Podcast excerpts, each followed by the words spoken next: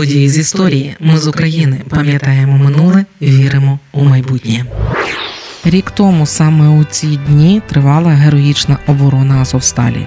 У перший же день повномасштабного вторгнення, 24 лютого 2022-го, росіяни атакували Маріуполь. За три дні, 27 лютого, російські війська наблизилися вже до західних околиць міста з окупованого Криму. Осередком спротиву у Маріуполі став комбінат Азовсталь. Обрали його недаремно. Цей величезний металургійний комплекс мав складну систему дуже глибоких підземних укриттів і комунікацій. Завод за розміром був більший від багатьох міст України. Він розділяв Маріуполь на дві частини. Завод збудували безпосередньо на березі Азовського моря. Така структура дала змогу українським військовим перетворити підприємство на фортецю. Спочатку боїв за Маріуполь на заводі від бомбардувань та обстрілів окупантів заховалися також чимало цивільних. Тоді рік тому координацію та керівництво обороною Маріуполя взяв на себе окремий загін спеціального призначення Азов. Уже з 2 березня 2022-го Маріуполь опинився в повній облозі. З 18 березня починаються жорстокі бої за Азовсталь. Єдиний фізичний зв'язок з заводом залишався з повітря з 21 березня до 11 травня 2022-го 15 гелікоптерів та 45 членів екіпажу взяли участь у майже 30 рятувальних місіях в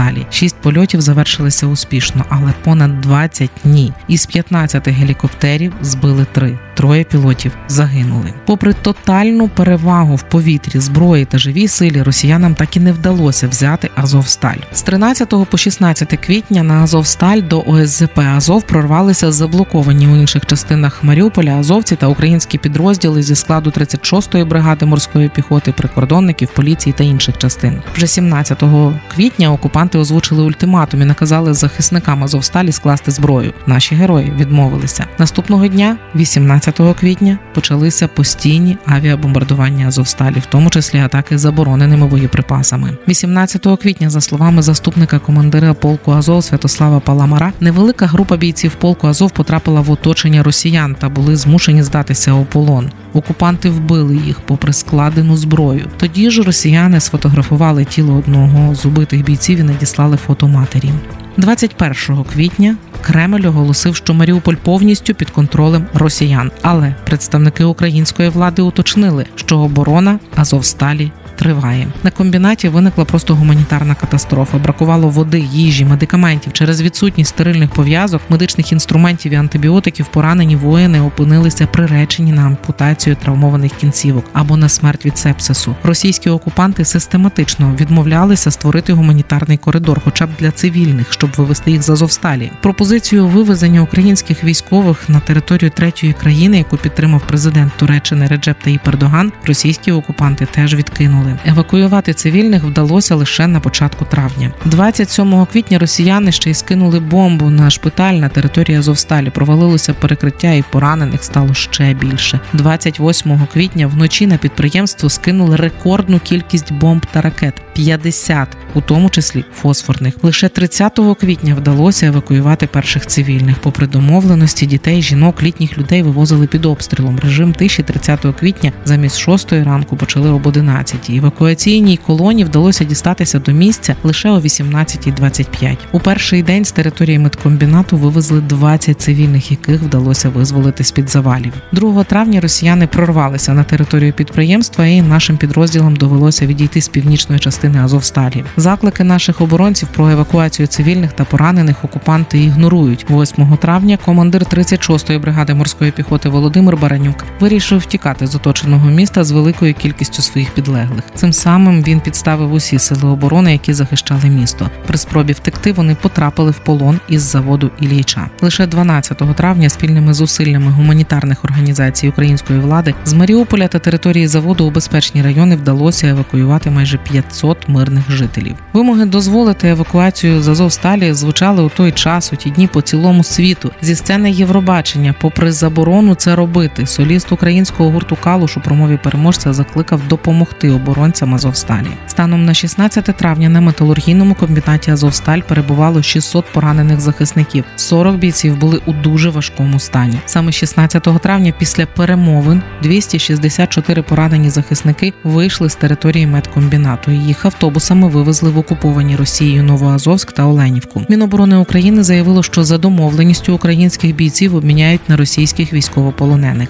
20 травня 2022-го вище військове керівництво України віддало наказ зберегти життя гарнізону і припинити оборону. На той момент місто було захоплене російською армією. Медкомбінат практично зруйнований і повністю заблокований. Близько двох тисяч українських воїнів за наказом вийшли з Азовсталі і здалися у полон. Героїчна оборона Маріуполя тривала 84 дні. 29 червня минулого року відбувся перший обмін оборонців Азовсталі з російського полону. Тоді звільнили 144 захисників України. Більшість з них мали важкі ушкодження, ампутації, вогнепальні та осколкові поранення, вибухові травми, опіки, переломи. І серед звільнених було 95 оборонців Азовсталі, зокрема 43 з полку Азов. Але вже 29 липня 2022-го в результаті вибуху в одному з корпусів колонії в Оленівці загинули за даними Росії 53 українські полонені захисники Маріуполя. 130 отримали поранення. Це було навмисне вбивство. Спецоперація Росії проти постачання Україні західної зброї, заявила українська розвідка. Окупанти твердили, що в колонію влучила українська ракета. Переглянувши фото і відео, експерти зробили висновок, що будівлю підірвали зсередини, а не вразили ззовні. Міжнародних та українських розслідувачів для обстеження місця злочину Росія на місце не пустила. Скільки точно там загинуло наших захисників, невідомо. Списки загиблих поширені росіянами і їхніми ботами у перші дні виявилися брехливими, адже згодом з'ясувалося, що деякі люди зі списків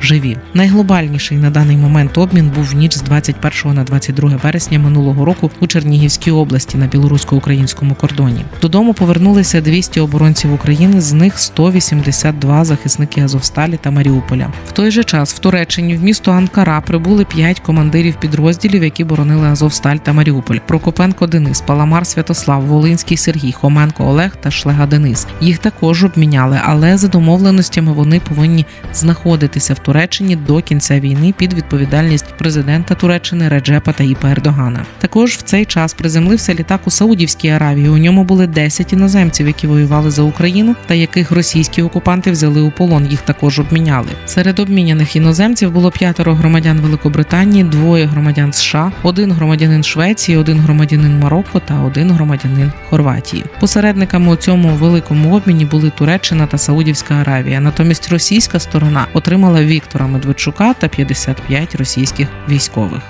Майже дві тисячі оборонців Азовсталі досі у полоні.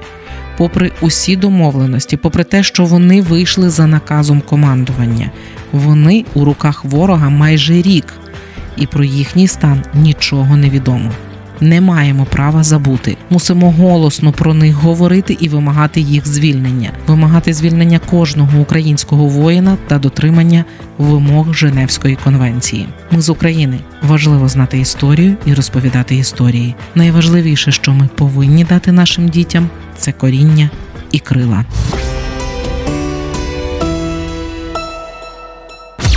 Ми з України. Ми працюємо для вас. Ми працюємо завдяки вам, наші слухачі. Радіо Ми з України фінансують саме слухачі добровільними внесками. Кожен з них наш спонсор. Приєднуйся до наших спонсорів. Тепер допомогти Радіо Ми з України ще простіше. Заходь на сайт Радіо Ми з України, тисни кнопку Підтримай нас і обирай найзручніший спосіб підтримки.